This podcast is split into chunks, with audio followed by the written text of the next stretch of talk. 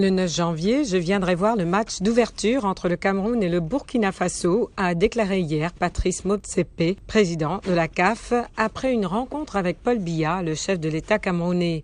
Le variant Omicron est un énorme challenge, a-t-il souligné, assurant que personne ne sera admis dans les stades sans un test PCR. Il a aussi assuré être au courant de la prolifération des faux tests, mais que son organisation traitait ces problèmes.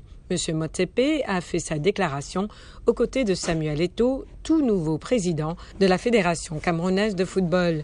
Le président de la CAF a assuré que le coup d'envoi de la 33e édition de la Cannes sera donné le 9 janvier. En septembre 2014, le Cameroun a été désigné pays hôte de la Cannes 2019.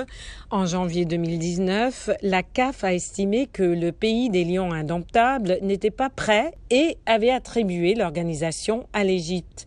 La Cannes devait finalement se tenir au Cameroun en 2021, mais a été repoussée d'un an en raison de l'épidémie de coronavirus.